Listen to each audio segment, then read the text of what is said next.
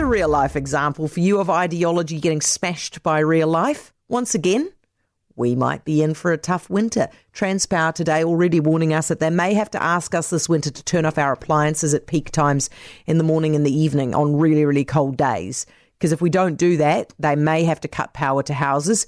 And if that doesn't happen properly, then we could well end up with the worst case scenario, which is blackouts for days. Because once again, we might have a really tight power supply this winter. It's already got tight three times this month. It happened last Tuesday, happened the Thursday before that, and then Tuesday two weeks ago. And it's only autumn, isn't it? It's already cold enough to do this. The problem, of course, is climate change. The climate change luvvies are going to hate what I'm about to say, but it is the truth.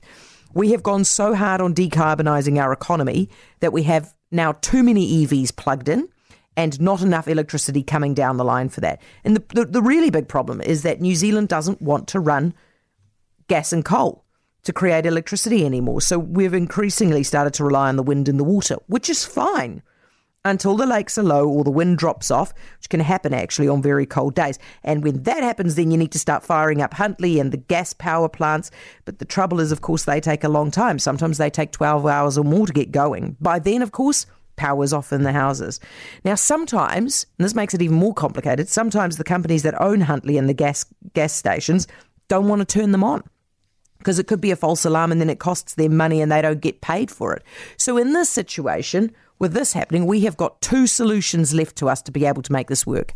Number one, we build enough batteries to be able to tide us over when we haven't got enough electricity. But that solution is years away, which means we've actually only got solution number two to rely on, which is to manage demand, as in to ask you and I and all the big electricity users like manufacturers to turn the power off when there's not enough of it. How third world is that? But the weird thing about this is that we didn't end up sliding closer to third world electricity supply because of some unfortunate event out of our control that we didn't see coming.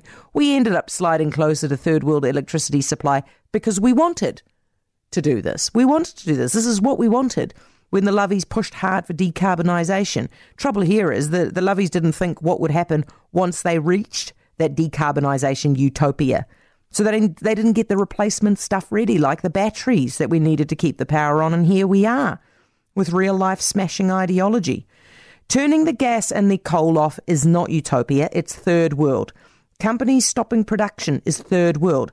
Cold breakfasts and cold homes in big cities around this country is third world. Next time we listen to the luvvies who want to do something very, very badly, can we just ask them to get the replacement stuff ready before they start forcing things off? Because it turns out in real life, even utopia needs a reliable electricity supply.